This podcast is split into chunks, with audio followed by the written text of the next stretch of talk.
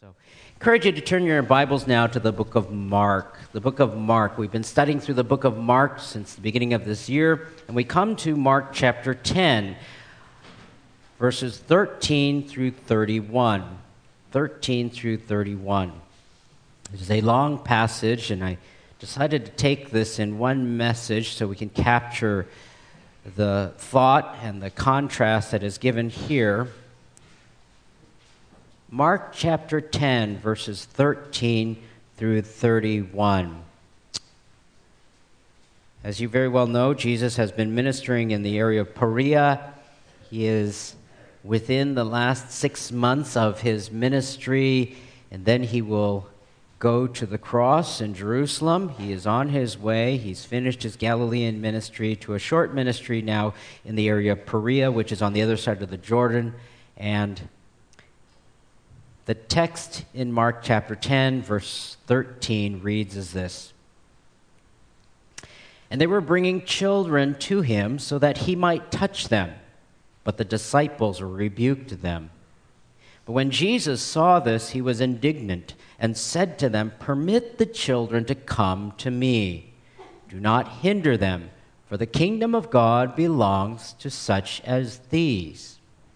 Truly I say to you, Whoever does not receive the kingdom of God like a child will not enter it at all.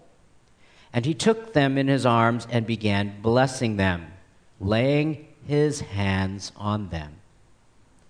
As he was setting out on a journey, a man ran up to him and knelt before him and asked him, Good teacher, what shall I do to inherit eternal life? And Jesus said, Why do you call me good? No one is good except God alone. You know the commandments do not murder, do not commit adultery, do not steal, do not bear false witness, do not defraud, honor your father and mother. And he said to him, Teacher, I have kept all these things from my youth up. Looking at him, Jesus felt a love for him and said to him, One thing you lack. Go and sell all you possess and give to the poor, and you will have treasure in heaven. And come, follow me. But at these words he was saddened, and he went away grieving, for he was one who owned much property. And Jesus, looking around, said to his disciples, How hard it will be for those who are wealthy to enter the kingdom of God. The disciples were amazed at his words, but Jesus answered again and said to them, Children, how hard it is to enter the kingdom of God. It is easier for a camel to go through the eye of a needle than for a rich man to enter the kingdom of God. They were even more astonished and said to him, then who can be saved? Looking at them, Jesus said, With people it is impossible, but not with God, for all things are possible with God. Peter began to say to him, Behold, we have left everything and followed you. Jesus said, Truly I say to you, there is no one who has left house or brothers or sisters or mother or father or children or farms for my sake and for the gospel's sake, but that he will receive a hundred times as much now in the present age houses and brothers and sisters and mothers and children and farms, along with persecutions, and in the age to come, eternal life. But many who are first will be last, and the last first. Let's bow together in a word of prayer. Our Father in heaven, we come before your holy word. We pray, God, that you would help us to have a heart of reverence, to fear you, to tremble at your word. We pray, Father, this morning that you would open the eyes of our hearts, especially, Father, if any who are here are blind to their own condition. I pray, Father, open our hearts that we might see great and mighty things from thy law. In Jesus' name, amen. There's an article that was written entitled, Are You Rich Enough to Live Forever? written by Paul Tullis, Town and Country. Subtitled, Immorality is one luxury the world's wealthiest are determined, or immortality, I should say. It's one luxury the world's wealthiest are determined to buy at any cost. And the article goes on to say in the last hundred years, advances in medicine, advances have been done, adding on average two years to the life expectancy every decade. But apparently, for some people, this is not enough, and there are attempts to accelerate the life expectancy, especially among those who are very wealthy, very powerful. Here are some of the world's wealthiest who have taken up this battle entrepreneur David Asprey. He's the creator of Bulletproof Coffee. He takes 150 supplements a day to delay cognitive decline. He thinks he's going to live until he's 180 years old, and his various pioneering treatments on himself have cost him at least a million dollars. 2016, Amazon founder Jeff Bezos and other investors gave $116 million to Unity Biotechnology, whose aim is, quote, targeting cellular mechanisms at the root of age related diseases. Oracle co founder Larry Ellison has spent 430 million on anti-aging research and spent 200 million on his cancer institute at USC. He's often been quoted as saying, quote, death never made any sense to me. And in 2014, Google founders Sergey Brin and Larry Page announced a $1.5 billion research center. They launched Calico, a life extension company that focuses on genetic research and the development of pharmaceuticals targeting diseases associated with old age hundreds of millions of dollars, if not billions of dollars, invested, all to extend one's life. And if this world is all that you know, if you love this world, you love the things of this world, and you have no hope of life everlasting, it's understandable how you would invest as much as you can because after this life, there's nothing else to look forward to. But if the Lord should tarry in his return for us as Christians, then death in this life will come to everyone. Well, everyone. Believers and unbelievers, everyone will die. That is a guarantee. No matter how rich you are, no matter how much you own, no matter what you have, you cannot ever purchase eternal life. And in today's account, it is those very riches. It is that very wealth, that love of the world that is the idol of this young man's heart, that is the very obstacle for this rich young ruler's path to eternal life. You know, one of the most exciting questions that a person can be asked is How can I have eternal life? How can I become a Christian? How can I be saved? How can I have forgiveness of sins? I remember when I was in high school, I remember being in my cabin. We had a youth retreat, and I was an upperclassman, and this guy who was a couple of years younger than I was woke me up in the middle of the night. And he told me simply and plainly that he wanted to become a Christian. And so we went outside in the dark of the night. I still remember sat outside of our cabin and we talked about being a Christian and what it meant. And afterwards, he wanted to receive the Lord and come to God, recognizing that he's a sinner.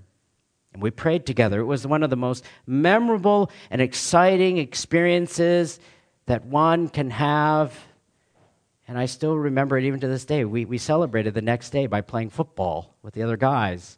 It was just a memorable time because it is someone who comes to know Jesus and has now moved from the kingdom of darkness to the kingdom of light. Well, what Jesus does when this young, rich young ruler comes before him in this passage is wholly different because Jesus, the master physician, could see this man's heart. And he diagnosed this man's heart condition, and immediately he knew that this young man had a heart condition, which was a major problem. There was a blockage, a blockage, so to speak, in his heart, a major heart issue, and Jesus addresses that issue in this young man's heart.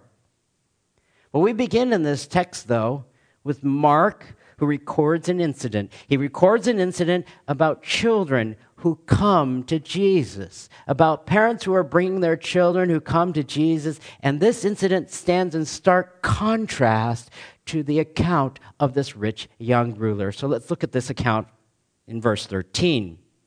And they were bringing children to him, it says in verse 13, so he might touch them. But the disciples rebuked them. And when Jesus saw this, he was indignant and said, Permit the children to come to me. Do not hinder them, for the kingdom of God belongs to such as these.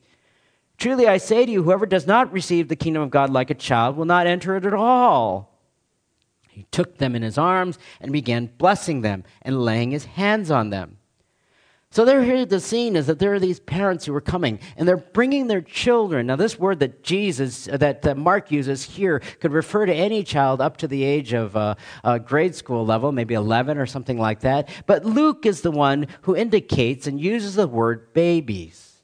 These parents are bringing babies, young enough for verse 16, for Jesus to take them in his arms and they are blessed by Jesus. But the disciples, the disciples were rebuking the parents, and that is a very strong word. In other words, they gave these parents a, you know, a strong denunciation for what they were doing. They really gave these parents a piece of their mind as they brought these children, and they sure turned them away. And seeing this, Jesus became angry with them. Why? Because the kingdom of God belongs to such as these. It doesn't say some of these. It doesn't say the kingdom belongs to those who are Jewish children or those who are part of the covenant or whatever. Jesus indicates that the entire class here of young children, as Luke would indicate, these infants or babies, are very special in the eyes of the Lord. Jesus never blesses those in this way who are not a part of the kingdom. And I sort of think this lends credence to the idea of what Jesus, how Jesus sees these infants, how Jesus sees these infants as a part of the kingdom in their infancy. But this entire passage is placed here for the purpose of standing in contrast to what we will see of this rich young ruler. Not only does Jesus make a statement about these infants, he says to them that this, this is important. Truly, I say to you, whoever does not receive the kingdom of God like a child will not enter at all.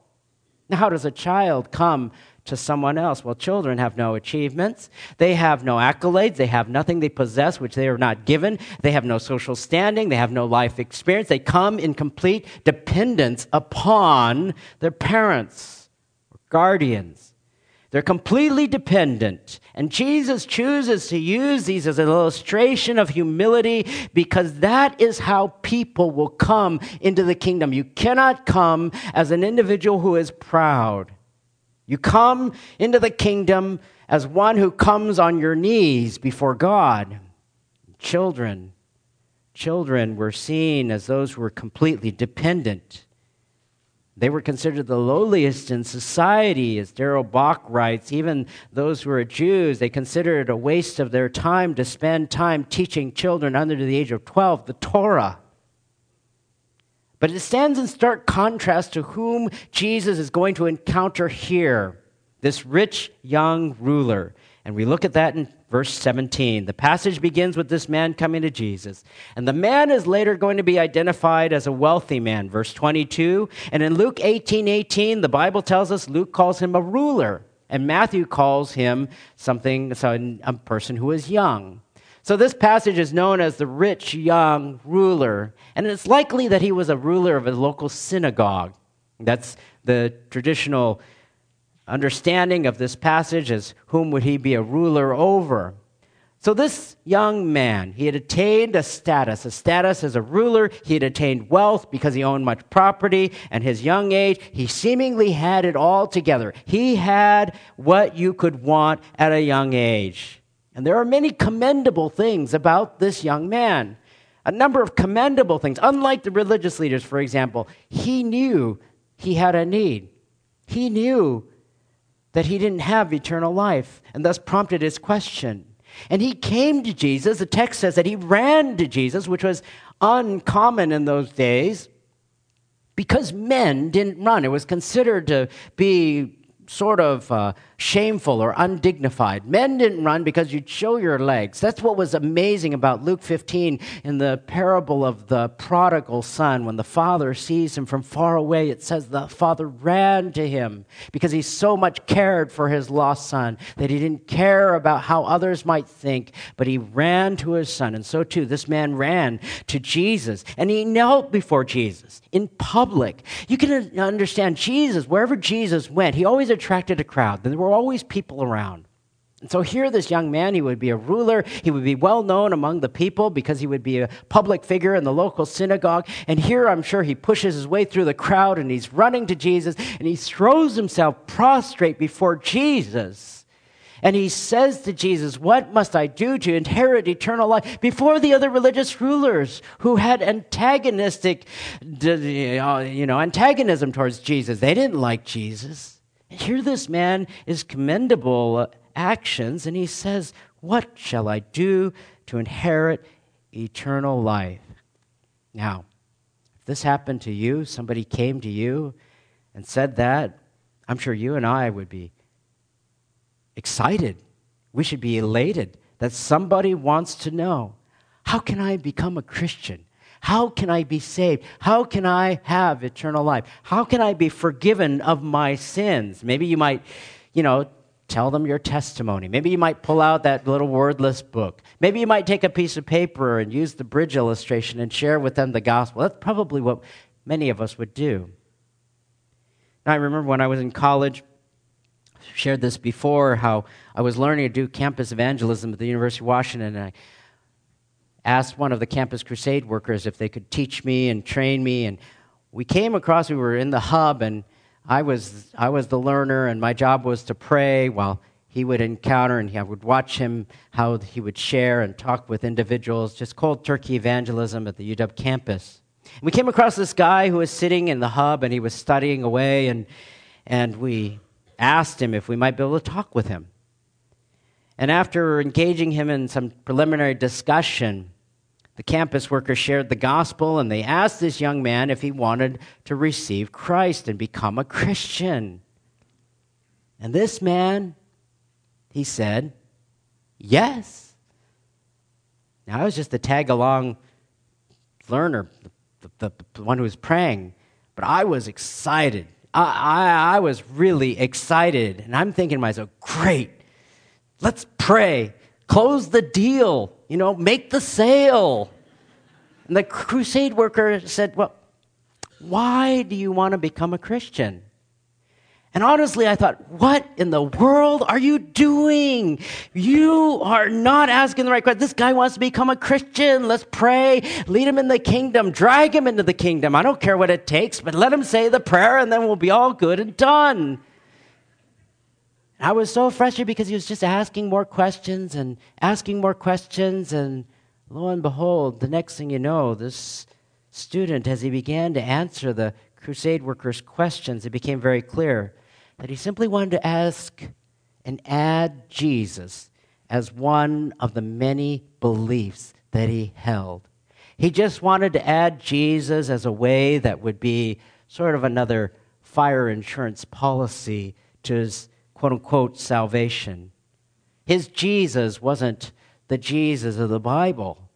So we walked away from there, and I was still upset. But I realized from that that one had to know and understand who Jesus is and what he has done and who we are and how we need to respond. But in my own immaturity, I was so anxious. I thought that it was the sinner's prayer was sort of a formula that gained somebody the ticket to forgiveness of sins and eternal life. But Jesus here, in like manner, he was the master physician, the spiritual physician who could see into this young man's heart, and this man had to have his beliefs corrected first. And he needed to examine his own heart honestly before God. So he asks the man, and the man says, Good teacher, what shall I do to inherit eternal life? Verse 17. And Jesus says, Why do you call me good? No one is good except God alone. Jesus was not saying that he himself was not good. James Brooks writes, quote, In Jewish thought, God was preeminently good, so much so that it was unusual to apply the term to anyone else. That was the main reason for Jesus' question and statement. You know, today we use the word good so colloquially, it sort of has lost various meanings. I mean, how are you? I'm good. I'm so sorry for saying that. We might apologize. No, no problem. You're good. So, oh, it's all good. Or we guess it beats, like, I don't know. It's, it's used in so many different ways. I mean, it's, we'd rather say that than something like, I'm bad, or I'm terrible, or I'm depraved, or whatever. That wouldn't go over well. The young ruler here was using it in a way as a compliment to Jesus, but Jesus corrects his beliefs because what he does here in making this statement, he makes good as an absolute rather than as a relative standard. That absolute goodness must be tested against God who is good. And Jesus is making that point. Now, it's not as if Jesus never used the word good in a relative statement. He said, The good man brings out of his good treasure what is good in Matthew 12 35. But for this man, this man, he wanted him to know that the supreme standard of goodness was God. Because you see, even in our society today, that's a common belief. That's a common belief among people today. They believe that they're good in a relative sense. They see themselves as a good person. They compare themselves to somebody who's worse than they are. They say, I've never murdered anyone. I've never robbed a bank. I've never committed any major crime. They think there's some, they are good. I read an article about a man who back in 2001, on April 13th, his name was Luther Casteel. He walked into a pub in Eglin or Elgin, Illinois. And he had four guns and he opened fire. He killed two people, he wounded six others. And at his trial, he was unrepentant. According to the Chicago Tribune, when asked by his attorney if he felt any remorse, this is what he said Any feelings I have in that regard I'll keep between myself and the Lord. He said, As ironic as this sounds, I'm a passionate, giving person. I like to think I'm a pretty good person. I'm not one to hurt anyone that doesn't provoke me, unquote. Even murderers or those who are incarcerated think more highly of themselves than they ought. They think of themselves sometimes even as good people when compared to others. Most people don't think of themselves like Paul writes in Romans chapter 7, who says, Wretched man that I am.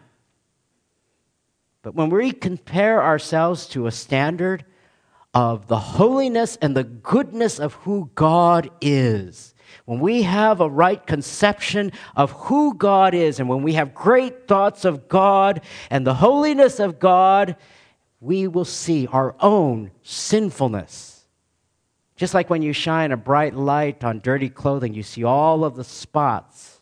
When Isaiah in Isaiah chapter 6 comes and the vision of the Lord sitting on his throne high and lifted up comes, Isaiah responds in verse 5 of Isaiah 6. He says, Then I said, Woe is me, for I am ruined, because I am a man of unclean lips, and I live among a people of unclean lips, for my eyes have seen the King, the Lord of hosts. God's holiness exposes our sinfulness. And when we stop to think about how God is holy and how pure God is and how righteous God is, we see our own unrighteousness, our own sin before God. That is why it is so important to understand how holy, how pure, how much God hates sin. That we too might hate our own sin just as God hates our sin. This man didn't own up to his own sin. He was blinded to his own sin. That is what the following verses shows. Jesus presents him with a number of the 10 commandments. Jesus like a master teacher and doctor, he doesn't say you sinner. He wants this man drawing trying to draw this man out to recognize his own sinfulness. And he says to him, You know the commandments, verse 19. And he says, Do not murder, do not commit adultery, do not steal, etc. You want eternal life? You've got to compare yourself to God's holiness and live a perfect life, keeping all these commandments. And yet this man says, What? Teacher, I kept all these things from my youth up. Suddenly, this man becomes really stuffy, becomes really stuffy. Now, I think this man genuinely thought that he did. I think this man wasn't lying. He was obviously deceived for his own self, but I think he really thought that he kept all these things from his youth up. How? See, in those days, the rabbis took the commandments, took the commandments, and they had provisions by which you could keep all of these commandments. They had a standard that was lower than God's standard so that people could somehow keep these commandments and look in God's eyes to be perfect. And he was a very devout individual. He was the ruler of the local synagogue. And so I'm sure that he was known to be upright. And he probably thought to himself, not only have I done these, but everybody else thinks I am. Otherwise, I wouldn't be a ruler of the synagogue. But Jesus brings forth the law. He brings forth the law for the very purpose of what? That the man might see his own sinfulness and be driven to God. That is the purpose of the law. In Genesis, in Galatians chapter 3, verse 24, Paul writes about the purpose of the law. He says, Therefore, the law has become our tutor to lead us to Christ so that we might be justified by faith. In other words, the law of God was given so that we might see how inadequate we are, how much of a sinner we are, how much we fall short, and we cry to God saying, Help me, save me from my own sin because I cannot keep the law. And the law was given so that it might lead us to Jesus, so that we might be justified, not by the works of the law, not by keeping all of the law, but by but justified by faith that is the justification that we are looking for. The justification by God declaring us righteous, declaring us right by the sole declaration of God. It is somewhat like when I was in traffic court, California, 25 years ago. You go up there, you know, and I'm standing with all these guys in orange jumpsuits behind me because of a traffic infraction that was not a moving violation, but they ask for your plea. That's the first thing they do. You're standing in the court, this is the same court that O.J. Simpson was in, and I'm standing there and they ask, What is your plea? And I couldn't say not guilty because I had committed the infraction. So I said, Guilty, Your Honor. And I tell you, I can't tell you how bad I felt because I was guilty. And here I was telling everyone there I was guilty, including all these convicts beside me. And the judge gave me a chance to explain my circumstances, and after a few minutes, the judge told me I was excused and go see the clerk outside the door. And in fact, I still was so confused. I went to the clerk and I said, Well, how, how much do I owe? The clerk looked at me and said, Nothing. Go. The judge had made a declaration. I didn't even realize it. The declaration was that I was free, debt free. By declaration, I was free. God declares us righteous, not based upon our own good works, our own good deeds. He declares us righteous by the fact that Jesus lived a perfect life on our behalf. And only God can do that. Only God can do that for someone who says, guilty. I'm guilty. I'm a sinner. I am a sinner. This man, he didn't own up to that. But still, Jesus loved him. It says, verse 21 Jesus felt a love for him. He had compassion on him, and he said, One thing you lack go and sell all your possessions and give to the poor, and you will have treasure in heaven, and come, follow me. But at these words he was saddened and went away grieving, for he was one who owned much property. You know, one of the downsides of wealth that we see is that we become very self sufficient. We look at our wealth and subconsciously we say, Why do I need God? We think we have everything that we need in this life, and there's no sense of desperation, no sense of need to pray, no sense of a need for a life. We're so self sufficient. We're not suffering, we say to ourselves. In fact, we're quite happy. And then our walk with the Lord becomes all the worse. But for those who don't know Him, don't know God, it becomes a barrier even. Jesus was not trying to be hard on this man. In fact, like I mentioned, Jesus loved this man, and out of love, Jesus tells him what is true. He tells him what is true about his own heart and life that this young man had an idol that stood in the way that kept him from coming to Christ. This man loved the things of the world. He loved the riches of the world, and he was unwilling in his heart to give them up for the sake of eternal life. John warns us about that in 1 John 2:15, "Do not love the world, nor the things in the world. If anyone loves the world, the love of the Father is not in him. This man loved the world. He loved the things of the world. And he didn't have the love of God in him. He wasn't saved. In other words, there's an examination of the heart that Jesus calls this man to, and it is the same question for you and for I. Do you love this world? And do you love the things this world has to offer? It's not an issue of having or not having. It's not an issue of that. It's an issue of worship. What this man wants, he wants to worship. The idol of his heart was wealth. What's the idol of our heart? He was unwilling to trade all that he owned, and Jesus challenged him on this, unwilling to give up all that he owned in order to gain eternal life because he wanted to hold on to this. It's like the parables of Jesus. The parables of Jesus in Matthew chapter 13, there's the parable of the buried treasure and the parable of the pearl of great price.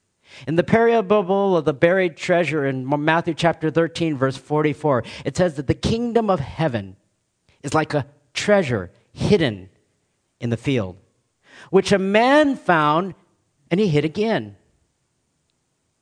He can't take that treasure. The field doesn't belong to him. But it says, and from joy over it, he goes and sells all that he owns and buys the field. That treasure is so valuable to him, he sells everything that he owns so he can gain that land and gain the treasure. He's willing to give up everything in order to gain that treasure. And the same with the pearl of great price.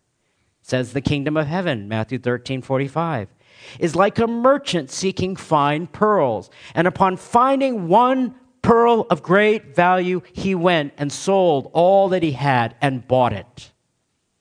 Everything that he had, he sold it just so he could get that one pearl. Everything he had, he sold all so that he could gain that one treasure. And Jesus is calling to this man, Are you willing to give up everything that you have and come follow me in order to gain eternal life? He is after the willingness of the heart to number one, recognize that he's a sinner, and two, to recognize that he needs to surrender himself to the lordship of Christ. For he says, No one can serve two masters, for he will either hate the one and love the other, or he will be devoted to one and despise the other. You cannot serve God and wealth. One of the early church fathers, Polycarp, said, If anyone does not refrain from the love of money, he will be defiled by idolatry and so be judged as if he were one of the heathen. Unquote. Is that us? Is that you? Well, the disciples are confused. Verse 23 to 27, Jesus looks at him and says, How hard it will be for those who are wealthy to enter the kingdom of heaven. And the disciples were amazed. That's what it says in verse 24. They were amazed. They weren't amazed because Jesus didn't immediately usher this man into the kingdom like my own immaturity was in the campus. They were amazed because this profile, this profile of this young man who comes, who comes, in their mind's eye, would have seen that this young man was already in God's favor. He should be in the kingdom. That's what they would be thinking because there was a strong view, a strong view that said, you know what? If you're blessed by God, you're wealthy, you're good health, you're devout, you go to the synagogue, you order all the services, you ask the right questions, and you're a Jew. You're already in the kingdom.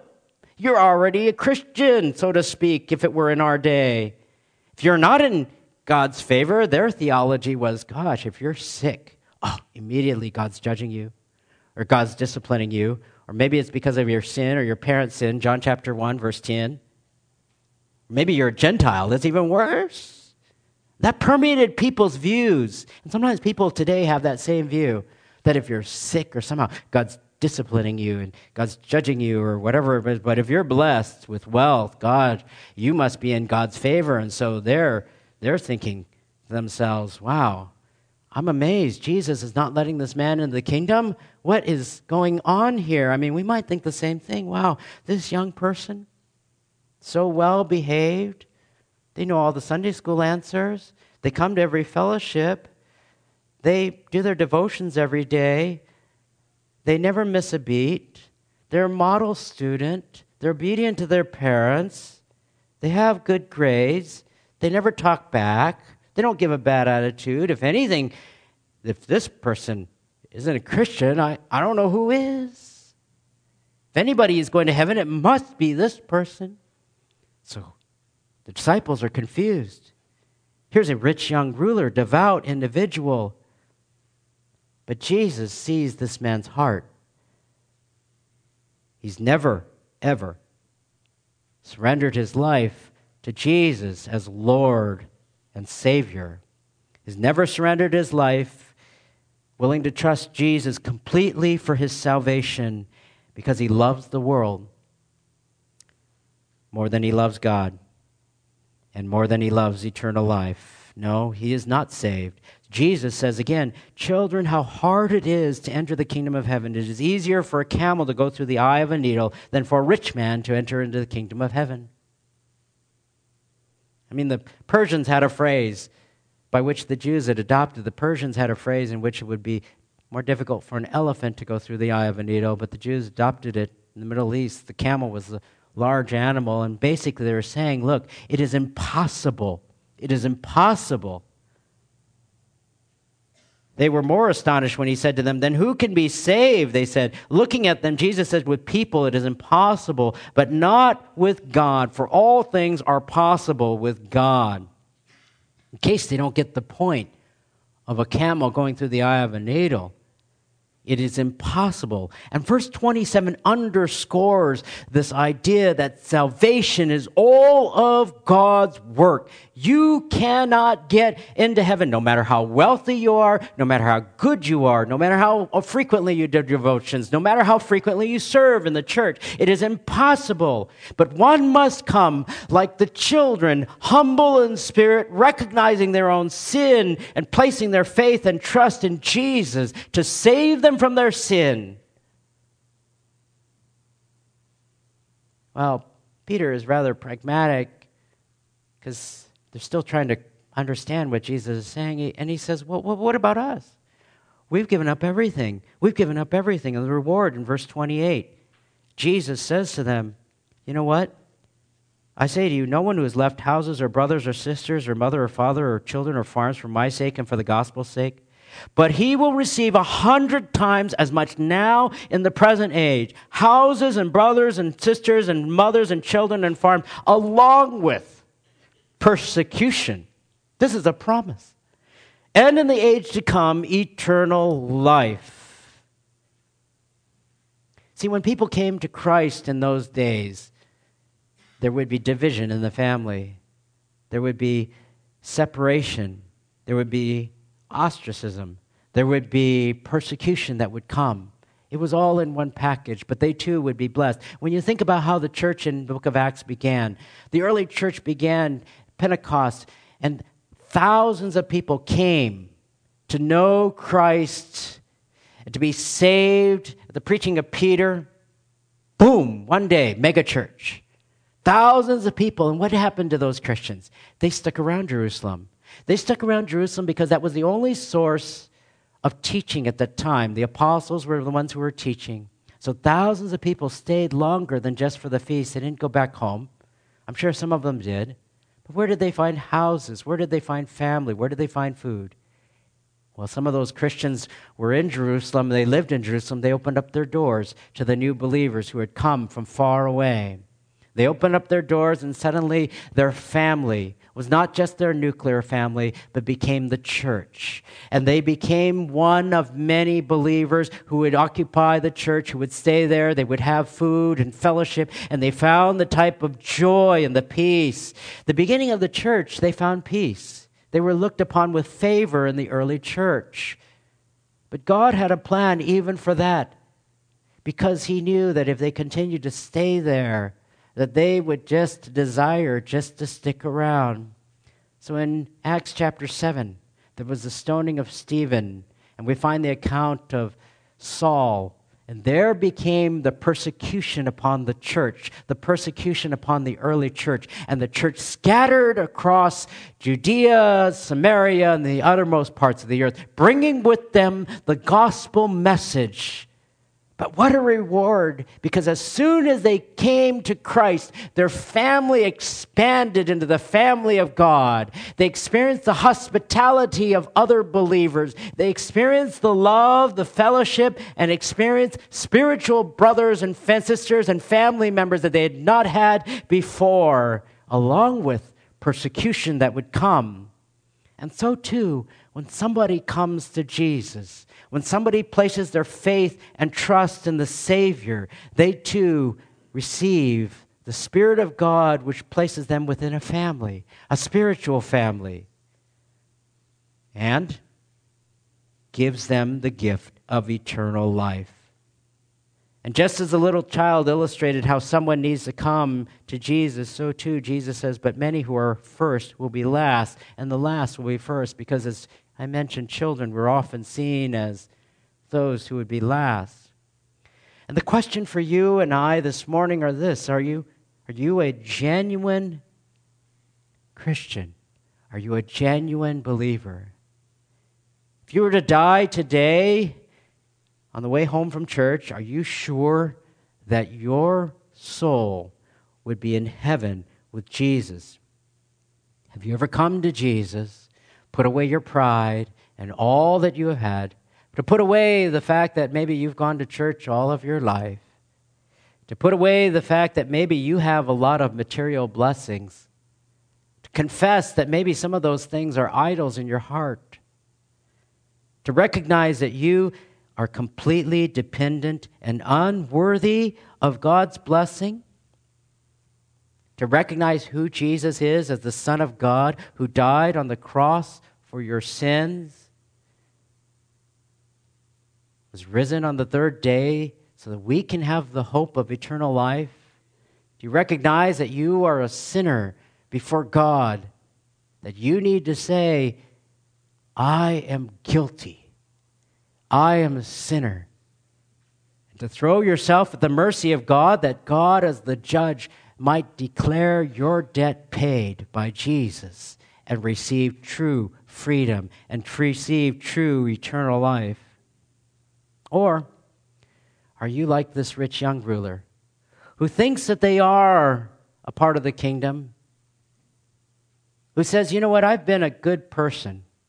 I've kept these commandments. I haven't done anything. I, I look at relative goodness and I'm not so bad. A person who loves this world, who loves the things of this world because, in essence, they love their own sin. There's an idol in your heart that you won't give up. In this man's heart, he was unwilling to fully surrender his life to Jesus and say to Jesus, Whatever you wish of my life, you are my Lord, and I want to give myself to you. Jesus wanted this man to recognize his sinfulness, his dependence, and recognize his idol in his own heart, that he was unwilling to give up his love for himself in his idol of wealth. Are you willing to turn from your sin and receive Jesus today? Because today could be the day that you can be assured of your place in heaven, have eternal life to be able to say, I am a part of a larger family. I'm a part of a larger family. That God will bless me with brothers and sisters, with riches beyond what I could ever dream. Becoming a Christian isn't because of some formulaic prayer. Becoming a Christian isn't because you've said the right words or even just believe the right things. Becoming a Christian Someone has to recognize who they are and who Jesus is, what Jesus has done to die for them, and how they need to respond to cast yourself upon the mercy of God and to say, Lord, save me. I am a sinner. Grant to me eternal life because I cannot do anything on my own. Like a child, I want to come because I recognize that I am helpless and I need you. You could do that today. You could do that today. And if you want to, there'll be an elder or two here praying for you. Would love to pray with you, would love to talk with more, more with you afterwards. But I encourage you to consider seriously God's message of how can I have eternal life. Let's pray.